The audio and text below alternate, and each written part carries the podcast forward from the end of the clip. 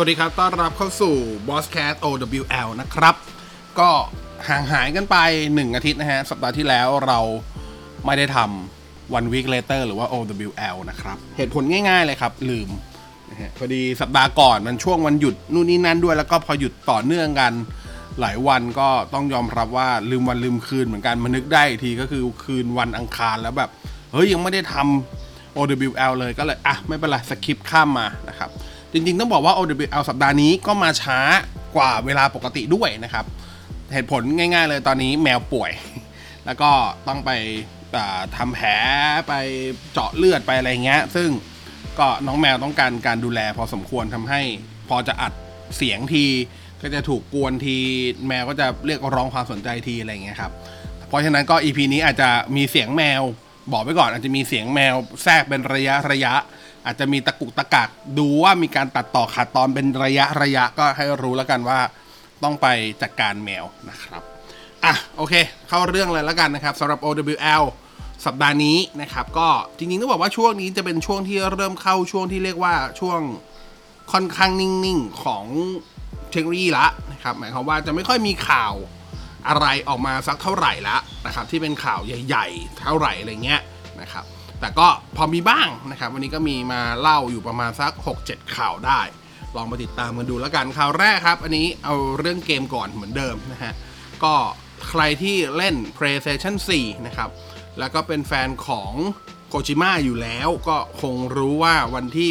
8 พฤศจิกายนนี้นะครับ เป็นวันสำคัญยังไงนะฮะนั่นคือวันที่เกมที่หลายคนรอคอยมานานเหลือเกินโดยเฉพาะแฟนๆของโคจิม a อย่าง Death Stranding นะครับก็จะวางจำหน่ายบน p 4นะครับวันที่ 8 พฤศจิกนะครับ แต่ว่าล่าสุดเนี่ยใน Twitter ของ Kojima Production ซึ่งเป็นสตูดิโอของ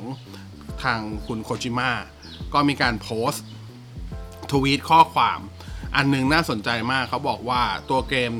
คือเขาบอกว่า Kojima Production เนี่ยมีความยินดีที่จะประกาศว่า Death Stranding นะครับ จะลง PC ในช่วงต้น ฤดูร้อนปีหน้านะครับต้นฤดูร้อนปีหน้าก็คือต้นฤดูร้อนของสหรัฐในปีหน้านะครับ ซึ่งมันก็จะอยู่ช่วงฤดูร้อนของสหรัฐจะเริ่มประมาณ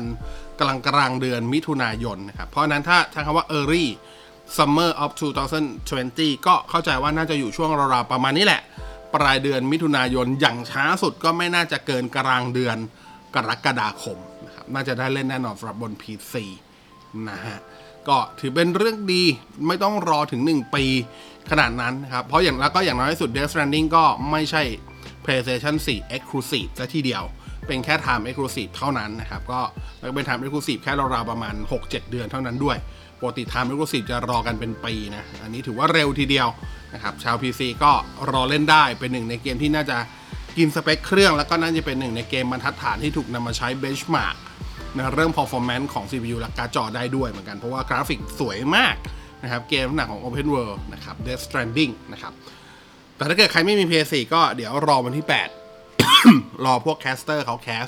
ดูก่อนก็ได้ว่าเกมเป็นแนวไหน แล้วก็ชาวชาว PC ก็ค่อยเก็บตังค์ว่ากันอีกทีนะครับ ต่อมาข่าวที่ 2 ยังเป็นเรื่องของเกมอยู่นะฮะ อันนี้มาทางด้านของ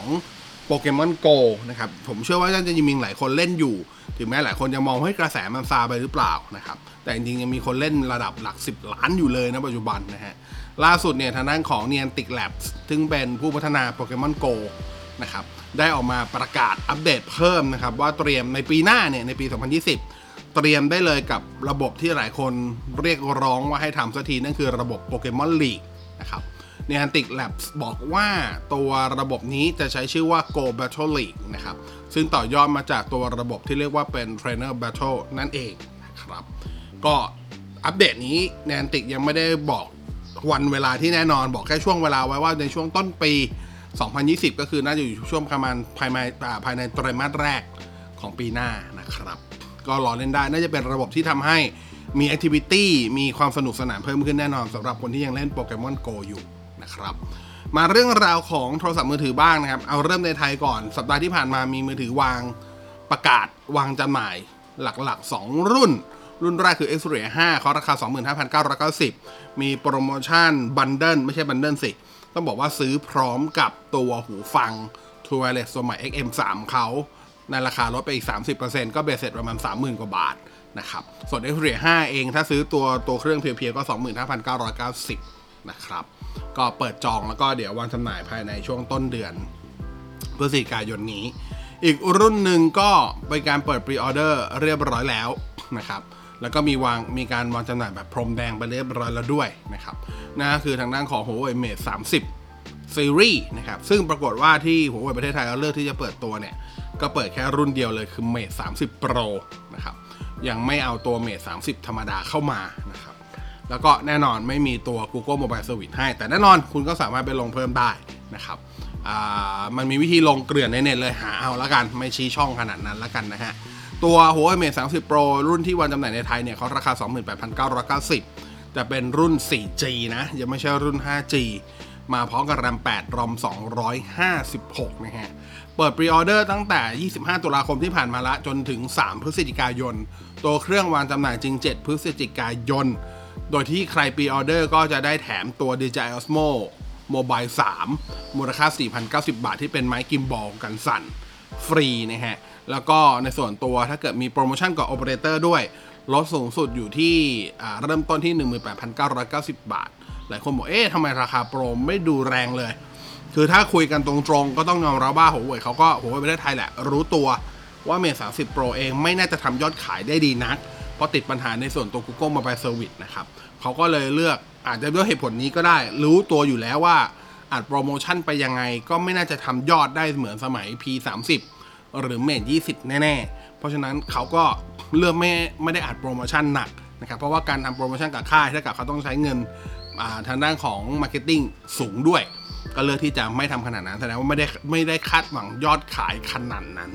อันนี้ก็สอดคล้องกับทั่วโลกนะครับสอดคล้องกับทั่วโลก ก็ตามนั้นเมท20ไอยเมท30 Pro นะครับ ต่อมาที่ประกาศวางวางจำหน่าย อันนี้ไม่ใช่โทรศัพท์ แต่โทรเข้าโทรออกได้นะฮะ มันคือตัวสมาร์ทวอช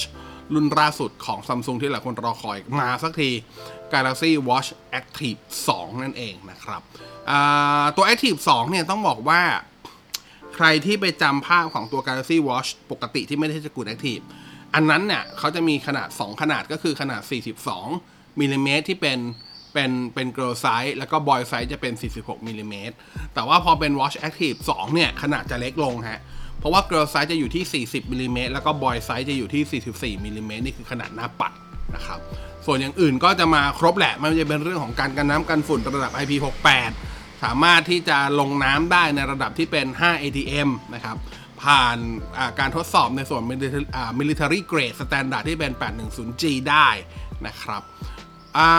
ตัวเครื่องเองตัวเรือนเองมาข้างในนะครับ มาพร้อมชิป DC Not 9110 นะฮะ แบ่งขายเป็น2รุ่น ก็คือรุ่น Bluetooth กับรุ่น LTE นะครับ รุ่น Bluetooth เนี่ยจะมี RAM มาให้ 768เมกะไบต์แต่ถ้าเป็นรุ่น LTE จะมี RAM ให้มาอีกเท่าตัวหนึ่งคือ 1.5กิกะไบต์นะครับ ทั้ง 2 รุ่นจะมี storage เท่ากันคือ4กิกะไบต์นะฮะ การเชื่อมต่อถ้าเกิดเป็นรุ่นบลูทูธก็จะมี Wi-Fi มี GPS มีอะไร NFC ให้ ถ้าเกิดเป็นตัว LTE ก็จะเพิ่มตัว LTE เข้ามา ซึ่งการใช้งาน LTE ก็คือต้องใส่ซิม แต่ว่าซิมที่เขาใส่จะเป็นลักษณะของที่เป็น Electronic SIM หรือว่า eSIM นั่นเองนะครับสิ่งที่เพิ่มเข้ามาจากตัว Galaxy Watch ธรรมดา หรือว่า Galaxy Watch Active รุ่นแรก หลักๆก็คือในส่วนของตัวระบบ ECG นะครับ ตรวจจับเซ็นเซอร์ตรวจจับคลื่นไฟฟ้าหัวใจ เหมือนกับตัว Apple Watch แต่แน่นอนในไทยยังใช้ไม่ได้ แต่ว่าในงานเปิดตัว Samsung ประเทศไทยบอกว่าเตรียมที่จะให้อัปเดต เพื่อเปิดใช้งานในส่วน ECG ในอนาคตเร็วๆนี้นะครับ แต่ว่าพร้อมขายเนี่ยจะยังไม่พร้อมใช้งานในส่วนฟีเจอร์นี้นะครับมีความสามารถในการในในรุ่นบลูทูธถ้าเกิดจะโทรศัพท์ก็สามารถโทรผ่าน Wi-Fi ได้นะครับ เมื่อจับคู่กับมือถือ นะฮะ แต่ว่าถ้า LTE เนี่ยแน่นอนสามารถ stand alone ได้เลย คือสามารถโทรผ่านในตัวมันเองได้เลย ตัวเองมีทั้งไมโครโฟน แล้วก็มีทั้งลำโพงอยู่ในตัวอยู่แล้วนะครับ แล้วก็เพิ่มการรองอรองรับการเชื่อมต่อกับพวกชุดอุปกรณ์กีฬาของทางด้านของ Under Armour ด้วยนะครับ แล้วก็พวกเครื่องออกกำลังกายยี่ห้อที่เป็นเทคโนโลยีนะครับ หรือว่ารุ่นอื่นที่มี NFC ให้ซิงข้อมูลได้ทำงานได้ทั้ง iOS Android นะฮะ ประมาณนี้ที่นะ แล้วก็ราคานะครับ ถ้าเป็นรุ่นตัวเริ่มต้นถูกสุดเนี่ยอยู่ที่ 9,900 บาทนะครับ จะเป็นรุ่นตัว Bluetooth นะครับอ่าถ้าเกิดขยับขึ้นมาเป็นรุ่นบลูทูธที่เป็นสาย อันนี้คือสายซิลิโคน ถ้าเกิดเป็นตัวบลูทูธที่เป็นสายหนัง ราคาก็ขยับขึ้นมาที่ 11,900 บาทนะครับ อันนี้ขนาดหน้าปัด 40 มิล ถ้า 44 ก็บวกอีกพันหนึ่งนะครับ ส่วนรุ่นที่เป็น LTE คือใส่ eSIM ได้นะครับ รองรับ eSIM ตัว standard เนี่ยจะมากับสายหนังจะราคาอยู่ที่อ่า12,900 บาทเท่ากันขนาดขนาด40มิลลิเมตรแล้วก็ 44มิลลิเมตร boy size อยู่ที่ 30,000อ่า13,900 บาท นะครับซัมซุงสัปดาห์นี้จริงๆมีข่าวเพิ่มเติมอีก 2 ข่าวน่าสนใจนะครับ ข่าวแรกก็คืออ่าเป็นสื่อของเกาหลี ชื่อว่า The Elec นะครับ ได้มีการรายงานว่าซัมซุงเนี่ย เตรียมผลิตหน้าจอ OLED แบบใหม่ที่สามารถซ่อนกล้องไว้ใต้จอได้แล้วนะครับ โดยที่เขาซัมซุงจะเรียกเทคโนโลยีนี้ว่า UDC ย่อมาจาก Under Display Camera นะครับ ซึ่งเขาบอกว่ามีจะเราอ่าเราจะมีโอกาสได้เห็นซัมซุงออก สมาร์ทโฟนรุ่นใหม่ที่ใช้เทคโนโลยีหน้าจอแบบ UDC นี้ ภายในครึ่งปีแรกของปี 2020 ที่กำลังจะมาถึงนะครับ ในส่วนเทคนิคการใช้งานนะครับเขาบอกว่าจริงๆซัมซุงก็พัฒนาต่อเนื่องมาจากเทคโนโลยีที่ใช้อยู่แล้ว ก็คือเทคโนโลยีที่เรียกว่า HIAA นะครับ Hole in Active Area ซึ่งเป็นเทคโนโลยีเดียวกับที่ใช้ตัว Punch Hole ที่ใช้ผลิต ตัว Punch Hole Display ที่มีอยู่แล้วในปัจจุบันไม่ว่าจะใน S10 Note 10 อะไรประมาณนี้นะครับ แต่ว่าเทคโนโลยีใหม่ที่อยู่ในตัว UDC หรือว่า Under Display Camera เนี่ยเขาจะเรียกว่า HIAA 2นะครับ ก็คือ Hole in Display Active เวอร์ชัน2นะครับซึ่งมีความสามารถที่ทำให้หน้าจอเกิดความโปร่งใสหรือ transparent ได้นะครับ ในจุดที่กำหนดเมื่อมีการเรียกใช้งานแอปที่เกี่ยวกับกล้องนั่นเองนะครับ ก็รอดูน่าจะนี่เป็นแบรนด์ถ้าเธอไม่ผิดน่าจะเป็นแบรนด์ที่ 2 ที่มีการเปิดตัวชื่อเทคโนโลยีแบรนด์แรกที่เปิด ถ้าจะไม่ผิดน่าจะเป็น oppo หรือไม่ก็ vivo ส่วนแบรนด์ที่ 3 มีการที่มีข่าวมาคือทางด้านของเสี่ยมี่นะครับอีกอันหนึ่งที่ซัมซุงเปิดตัวไปเรียบร้อยก็คือชิปรุ่นใหม่นะครับ Easy Not 990 ตัวใหม่นะครับก็ปรากฏเอ๊ะปกติ Easy Not จะเป็นเลข 4 ตัวนี้นา นะครับเขาบอกว่าตอนนี้เปลี่ยนมาใช้เลข 3 ตัวแล้วในปีหน้าเริ่มตั้งแต่ปีหน้าเป็นต้นไปนะครับตัว Easy Not 990 เนี่ยเป็น CPU แบบ 8 แกนนะครับแยกเป็นทั้งหมด 3 ชุดแกนประมวลผลก็คือจะแบ่งเป็น 2 2 4นะครับเหมือนแผนฟุตบอลเลยนะครับสองแรกก็จะเป็น 2 เน้นประสิทธิภาพ ซึ่งจะเป็น2เป็นเป็น 2 แกนที่เป็นเขาเรียกว่าเป็นคัสตอม CPU ของซัมซุงเองนะครับ ก็คือเอา CPU ของ ARM นี่แหละ ARM Cortex นี่แหละ มาปรับแต่งสไตล์เดียวกับที่คอคอมทำนะครับ ส่วน 2 แกนที่ 2 จะเป็นประสิทธิภาพระดับกลางนะครับเรียกว่า Cortex A76 นะครับเป็น 2 แกน แล้วก็ตัวสุดท้ายจะเป็น Cortex A55 เน้นประหยัดพลังงาน 4 แกนนะครับในส่วนชิปกราฟิกจะใช้ตัวใหม่ของตัว ARM เลยคือตัว Mari G77 นะครับในส่วนของตัวชิปประมวลผล AI หรือว่าตัว NPU นะฮะ Neutral Processing Unit อันนี้รุ่นใหม่ใส่มา 2 คอแล้วเป็น Dual Core NPU เรียบร้อยนะครับ เดิมจะให้มาแค่ตัวเดียวในรุ่นปัจจุบันนะฮะ แล้วก็มีตัวที่เป็นเรื่องของเซนเซอร์ หรือชิปประมวลผลเกี่ยวกับเรื่องของการถ่ายภาพที่ปรับปรุงมากขึ้นนะครับถ้ามันจะเป็นในส่วน DSP คือ Digital Signal Processor แล้วก็ ISP Image Signal Processor นะครับ โดยโดยสิ่งที่น่าสนใจในส่วนของตัว ISP หรือว่า Image Signal Processor ก็คือว่าเขาจะให้รองรับกะอ่าความละเอียดในการถ่ายวิดีโอเนี่ยสูงสุดถึงระดับ 8K นะครับรองรับเซ็นเซอร์กล้องได้สูงสุดถึง 6 ตัว ประมวลผลพร้อมกันได้สูงสุด 3 ตัว รองรับความละเอียดกล้องสูงสุดระดับ 108 ล้านพิกเซลนะฮะแล้วก็แน่นอนสามารถรองรับหน้าจอ refresh rate ระดับ 120เฮิรตได้นะครับ แล้วก็ตัวภายในของตัว Exynos 990 เนี่ยยังใช้ชิปโมเด็มตัวใหม่คือ Exynos Modem 5123 ซึ่ง จะรองรับ 5G ด้วยนะครับ รองรับการทำ aggregation ระดับ 8CA ทำความเร็วสูงสุดดาวน์โหลดได้ที่ 5.1 กิกะบิตนะครับ ก็คาดว่าจะเข้าสู่ในส่วนของสายการผลิตภายในช่วงปลายปีนี้ แล้วก็น่าจะได้มีลุ้นในเห็นในช่วงต้นปีหน้า อาจจะเป็น S11 ไหม อันนี้คงต้องรอลุ้นกันนะครับ ส่วนอีกเรื่องหนึ่งอะไหนๆมาฝั่ง Android เอา Android ให้จบก่อนค่อยไปฝั่ง Apple แล้วกันเนาะนะครับ อีกหนึ่งแบรนด์นะครับที่แตกแตกแขนงมาจากแบรนด์ใหญ่แล้วค่อนข้างจะได้รับการตอบรับที่ดีนะครับขายดีทีเดียวโดยเฉพาะในโซนเอเชียแปซิฟิกแล้วก็อินเดีย เรากำลังพูดถึง Realme นะฮะ Realme เป็นแบรนด์ที่แตกออกมาจากฝั่ง Oppo นะครับปัจจุบัน Realme เองเนี่ยในส่วน OS ยังคงใช้เป็น Color OS ตัวเดียวกับใน Oppo เด๊ะๆเลยนะครับแล้วก็เขามีมีแต่ว่าล่าสุดเนี่ยมีอ่า CEO ของ Realme ทางฝั่งของอินเดียนะครับ เขามีการเปิดเผยไว้ว่าตัวโอ Color OS 7 นะครับ ซึ่งจะเป็นตัว OS ถัดไปของ Realme ที่ Realme จะใช้เนี่ย จะไม่เหมือนกับตัว Color OS 7 ที่อยู่ใน Oppo ซะทีเดียวนะครับ แต่ว่าจะมีการคัสตอมไมซ์ใหม่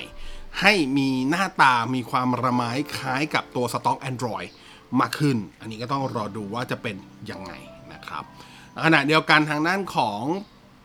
เสี่ยมี่นะครับ ก็เตรียมประกาศจัดงานเปิดตัวมี่ CC9 Pro นะครับ ในวันที่ 5 พฤศจิกายนนี้นะครับ ซึ่ง C อ่า CC9 Pro เนี่ย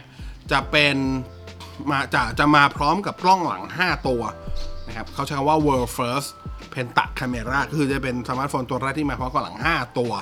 แล้วก็กล้องเซ็นเซอร์ตัวหลักจะเป็นขนาด 108 ล้านพิกเซล ขณะเดียวกันในสัปดาห์ที่ผ่านมาเนี่ย จะมีรายชื่อของมี Note 10 และ Mi Note 10 Pro นะฮะ หลุดออกมาอยู่ในฐานข้อมูลของกสทช ทั้งในประเทศไทย แล้วก็ทั้งสิงคโปร์ด้วย แล้วก็ล่าสุดมีข่าวลือก็ค่อนข้างค่อนข้าง confirm แหละ ว่า Mi CC9 Pro เนี่ยก็คือตัวมี Note 10 นี่แหละนะครับอ่าอีกเรื่องหนึ่งใครที่ใช้ Pocophone F1 อยู่นะฮะ ก็ตอนนี้ล่าสุด Xiaomi ได้ sign off ตัว MIUI 11 Global ROM ตัว stable ออกมาให้เรียบร้อยแล้วเตรียมอัปเดตกันได้ แต่ข่าวร้ายนิดเดียวก็คือว่าตัว MIUI 11 ที่จะอัปเดตให้กับ Pocophone F1 นะครับ ยังคงใช้พื้นฐานของ Android Pie หรือ Android เวอร์ชัน9.0 อยู่ ยังไม่ได้ขยับมาเป็น Android 10 แต่อย่างใดนะฮะ เหมือนที่เคยบอกไว้หลาย ๆ ครั้งนะครับ เวลาพูดถึงการอัปเดตของ Xiaomi การอัปเดต MIUI การอัปเดตเวอร์ชัน MIUI ไม่ได้ไม่ได้เท่ากับการอัปเดตเวอร์ชัน Android นะฮะ มันจำเป็น Pocophone F1 ตัวนี้ก็เป็นหนึ่งในตัวอย่างที่ดีว่าได้อัปเดต MIUI 11 แต่ยังคงใช้ Android เวอร์ชันเดิมอยู่นะครับอะมา 3 ข่าวสุดท้ายรัวๆ Apple ล้วนๆนะฮะ วันนี้อาจจะดูสั้นๆนะอะก็ข่าวน้อยด้วยแหละ ส่วนหนึ่งนะครับ อะ เริ่มเลย ก็หลายคนรู้อยู่แล้วว่าช่วงปลายปลายปลายเดือนนี้นะครับเนี่ยช่วงสัปดาห์นี้ที่คุณกำลังฟัง OWL อยู่เนี่ย Apple เองมีข่าวลือว่าจะเปิดตัวสินค้าหลายอย่างเลยนะครับ ไม่ว่าจะเป็นในส่วนของตัว หูฟัง AirPods ใหม่นะครับ รวมถึงตัว MacBook ใหม่ด้วยนะครับ ซึ่งล่าสุดเปิดไปแล้วหนึ่งอย่างนะครับ นั่นก็คือตัว AirPods ตัวใหม่ ซึ่งตัวใหม่ก็ตามข่าวลือเด๊ะ90% 95อาจจะใช้คำว่า 99%เหมือนข่าวลือเลย นั่นคือในส่วนตัว AirPods Pro นั่นเองนะครับ ก็เป็นหูฟัง True Wireless ระดับ Pro รุ่นใหม่ของ Apple จะระดับไม่ได้ออกมาแทน AirPods 2 ที่หลายคนเรียกกันนะ มันออกมา เป็นรุ่นสูงกว่านั่นเองนะครับ ซึ่งก็มีการเปลี่ยนรูปลักษณ์การส่การสวมใส่มาเป็นแบบ in ear แล้วนะครับ สิ่งที่เพิ่มเข้ามาก็แน่นอนเรื่องของฟีเจอร์ noise cancellation นะครับ ซึ่งระบบ noise cancellation หรือการตัดเสียงรบกวนที่ตัว AirPods Pro ใช้เนี่ย จะเป็นแบบลักษณะ active noise cancellation นะครับ active อ่า active noise cancellation ก็คือว่าตัวหูฟังเนี่ย จะมีเซนเซอร์หรือมีไมค์ในการที่จะรับเสียงภายนอกนะครับ เพื่อรับมาดูคลื่นเสียง แล้วก็ภายในเองก็จะปล่อยคลื่นเสียงที่อยู่ช่วงความถี่เดียวกันออกไป เพื่อหักล้างเสียงที่เข้ามาเพื่อทำให้หูในหูเนี่ยเราจะไม่ได้ยินเสียงรอบข้างเลยนะครับ ซึ่งข้อดีคือทำให้เกิดความสงัดทำให้ไม่มีเสียงรบกวน เราสามารถฟังเพลงหรือว่า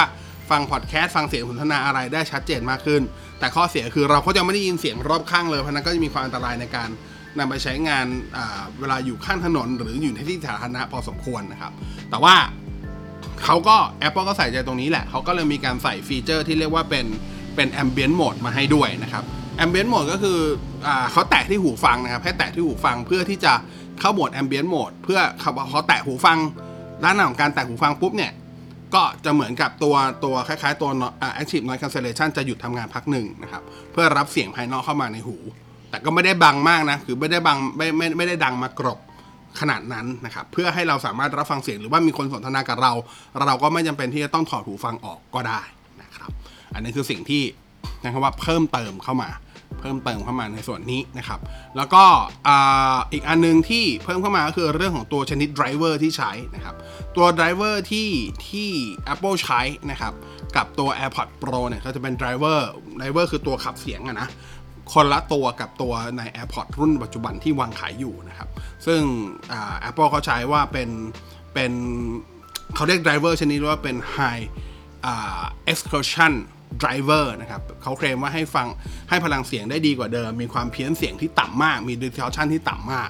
ประมาณนี้ก็ต้องรอดูนะครับ แล้วก็ยังมีฟีเจอร์ที่เรียกว่า adaptive EQ ด้วยคือสามารถปรับเขาเรียกอะไรนะปรับ EQ อะปรับ equalizer ได้อัตโนอ่าได้ตามใจชอบด้วยตามผู้ใช้เลยนะครับแล้วก็ใครที่อยากได้หูฟังอ่าที่บ่นว่า AirPods ใส่ออกกำลังกายไม่ค่อย work เพราะมันไม่กันนงกันน้ำตัวนี้กันน้ำระดับ IPX4 นะครับก็สามารถกันเหงื่อได้แล้วว่าง่าย ๆ ใส่ออกกำลังกายได้เรียบร้อยนะครับ อีกอันหนึงก็คือเรื่องแบตเตอรี่นะครับ ตัวแบตเตอรี่เนี่ย ถ้าเกิดเขาบอกว่าถ้าเกิดใช้งานปกติไม่ได้เปิดฟังก์ชันตัว A ANC คือตัว Active Noise Cancellation เนี่ย ก็จะใช้งานได้เฉลี่ยประมาณ 5 ชั่วโมงต่อการชาร์จ 1 ครั้ง ก็เท่ากับ AirPods รุ่นปัจจุบันนะครับ ใช้งานร่วมกับเคสก็ได้ 24 ชั่วโมงเท่ากันเด็ดๆเลยตัวเลขเดียวกัน แต่ว่าถ้าเกิดเปิด Active Noise Cancellation แบตเตอรี่จะใช้งานได้สั้นลง เหลือประมาณ 4 ชั่วโมงครึ่ง โดยประมาณหายไปครึ่งชั่วโมงก็ไม่ได้เลวร้ายนะครับ ก่อนหน้านี้เขามีข่าวว่าตัว AirPod Pro เนี่ยจะมีให้เลือกทั้งหมดถึง 7 สี แต่ว่าสุดท้ายออกมาก็มีสีเดียวนะ คือสีขาวนะครับ แล้วก็จะมีตัวเลือกเดียวด้วยคือมีสีขาว แล้วก็ตัวเลือกเดียวคือตัวเคสแบบไร้สายเท่านั้นก็คือตัวเคสเนี่ยจะมีคืออย่างตัวตัว AirPod ณปัจจุบันเนี่ยจะมีให้เลือกว่าจะมี AirPod ที่เป็นกับตัวเคสปกติที่เสียบสายได้ กับตัวเคสแบบที่ทั้งเสียบสายแล้วรองรับชาร์จไร้สายได้ นะครับตัว AirPods Pro เนี่ยไอ้ตัวอ่า AirPods Pro เนี่ยจะจะมีแบบเดียวให้เลือกคือมาพร้อมกับเคสที่รองรับทั้งตัวสาย Lightning แล้วก็การชาร์จไร้สายได้นะครับเพราะราคาในต่างประเทศเนี่ย ถือว่าในอเมริกาค่อนข้างถูกเลย 2,000อ่า249 เหรียญสหรัฐ ประมาณ 7,000 เป็นมันประมาณ7,500 7,600 ราคาที่สิงคโปร์เปิดตัวที่ 349 เหรียญดอลลาร์สิงคโปร์ก็ประมาณ 8,400 แต่พอเปิดราคาในไทยทำไมมันกระโดดไปไม่รู้ 9,490 บาทฮะอาจจะเป็นไปได้ว่าภาษีหูฟังในไทยแพงก็ได้นะ อิงจากราคาหูฟังปกติของไทยที่กับญี่ปุ่นแบรนด์เดียวกัน ของไทยนี่แพงกว่าประมาณ 20-35%โดยประมาณ ก็จะเป็นไปได้นะครับ แล้วก็อีกสิ่งหนึ่งที่ค่อนข้างน่าสนใจก็คือ ตัวสาย Lightning ที่แถมมานะครับ ถ้าเป็นสาย Lightning ของ AirPods รุ่นปัจจุบันเนี่ย จะเป็น Lightning to USB A แต่ว่าตัวนี้ให้เป็น Lightning to USB C แล้วนะครับ ก็แสดงว่าอนาคตอันใกล้ก็น่าจะใช้ USB-C adapter เป็นตัวหลักในการใช้งานแล้วสำหรับฝั่ง Apple นะครับ ก็อันนี้เตรียมขายในไทยเร็วนี้นะครับ ไม่แน่ใจว่าจะ 30 ตุลาคมนี้ พร้อมกับต่างประเทศเลยหรือเปล่า แต่ถ้าเกิดใครเข้าหน้าเว็บ Apple Store ออนไลน์ไทยตอนนี้ก็มีข้อมูลขึ้นแล้ว มีราคาให้แล้วแค่ยังกดสั่งซื้อไม่ได้เท่านั้นเองนะครับขณะเดียวกันก็วันเดียวกันเลยวันนี้เลยนะครับ Apple เองก็มีการออกตัวอัปเดต iOS 13.2 อย่างเป็นทางการเรียบร้อยพร้อมๆกับ iPad อ่า iPad OS 13.2 ด้วยนะครับ ความสำคัญของตัว 13.2 iOS เนี่ย ก็หลักๆเลยสำหรับคนที่ใช้ iPhone 11 Series ไม่ว่าจะเป็น iPhone 11 iPhone 11 Pro แล้วก็ iPhone 11 Pro Max iOS 13.2 จะทำให้คุณใช้งานฟีเจอร์ที่เรียกว่า Deep Fusion นะครับ ฟีเจอร์ที่เป็นระบบเหมือนระบบ AI แล้วกัน ในการช่วยปรับปรุงคุณภาพภาพถ่าย ซึ่งจะทำงานเฉพาะบน iPhone 11 11 Pro และ 11 Pro Max เท่านั้นนะครับ ใครใช้ 10R 10S 10S Max หรือรุ่นเก่ากว่านั้นใช้งาน Deep Fusion ไม่ได้นะครับ อย่างอื่นที่เพิ่มเข้ามาหลักๆ ก็จะมีเรื่องของการเพิ่มอีโมจิใหม่เข้ามากว่า 70 รายการนะฮะ เพิ่มการรองรับในส่วนตัว AirPods Pro แล้วนะครับ แล้วก็เพิ่มฟีเจอร์ในการทำงานร่วมกับ AirPods รุ่นปัจจุบันด้วย ก็คือสามารถแตะให้ Siri อ่านข้อความสามารถสั่งงานด้วยเสียงให้ Siri อ่านข้อความที่เข้ามาให้เราฟังได้แล้วนะครับ แล้วก็อย่างอื่นก็จะเป็นเรื่องของการแก้บั๊กปรับปรุงสิทธิภาพโดยทั่วไปนะฮะขณะเดียวกันพอพูดถึง iOS 13.2 สิ่งที่ไม่พูดไม่ได้ ใครที่ยังใช้อุปกรณ์อ่า iPhone แล้วก็ iPad รุ่นเก่าๆ อย่างเช่น iPhone 4S iPhone 5 นะครับ ที่ไม่สามารถอัปเดต iOS สูงกว่า iOS 10 ได้นะครับ หรือตัวอุปกรณ์พวกอย่าง iPad ไม่ว่าจะเป็น iPad Gen 3 iPad Gen 2 iPad mini 1 iPad Gen 4 อะไรพวกนี้ครับ ก็ต้องอัพใช้คำว่า Apple ใช้คำว่าต้องอัปเดตนะ ต้องอัปเดตถ้าใครรุ่นไหนที่ตันอยู่ที่ iOS 9 คุณต้องอัปเดตเป็น iOS 9.3.6 รุ่นไหนที่ตันอยู่ iOS 10 ต้องอัปเดตเป็น 10.3.4 นะครับ ไม่อย่างนั้นไม่อย่างนั้นนะฮะ เพราะว่าไม่อย่างนั้นเนี่ย จะมีปัญหาว่าหลังวันที่ 3 พฤศจิกายน เครื่องคุณอาจจะใช้งานไม่ได้นะฮะคำว่าใช้งานไม่ได้คือยังเปิดใช้งานได้นั่นแหละ แต่ว่าการทำงานจริงจะใช้งานไม่ได้ เพราะว่าระบบตัว GPS นะครับ จะมีการรีเซ็ตค่าเวลาเรียกว่า time rollover กลับไปกลับมานะครับทำให้ ระบบรวนระบบที่มีการ sync ข้อมูลไม่ว่าจะเป็นการ sync อีเมล iCloud อะไรทั้งหลายเนี่ยหรือแม้กระทั่งการทำผ่าน iTunes จะใช้งานไม่ได้นะฮะย้ำอีกทีนะฮะ ต้องอัปเดตนะครับ รุ่นไหนที่อัปเดตเป็น iOS สูงกว่า iOS 9 ไม่ได้ คือตันอยู่ที่ iOS 9 ต้องเป็น 9.3.6 ถ้าอัปเดตเป็น iOS 10 ตันอยู่ที่ iOS 10 ต้องเป็น 10.3.4 ต้องอัปเดตก่อนนะฮะ ย้ำอีกทีว่าอัปเดตก่อนวันที่ 3 พฤศจิกายนนะครับผม นั่นคือทั้งหมดของ OWL สัปดาห์นี้นะครับ อาจจะสั้นๆหน่อยนะครับ แล้วก็ดูรัวๆเร็วๆนิดนึงนะครับ ก็เวลาจำกัดแต่ว่าอย่างน้อยก็กลับมาเจอกันไม่อยากให้ทิ้งหายไปนานนะครับ แล้วเดี๋ยววันศุกร์เจอกันใน Boss Cat นะครับ วันนี้ Boss Cat OWL ลาไปก่อนวันวิกเลเตอร์สวัสดีครับ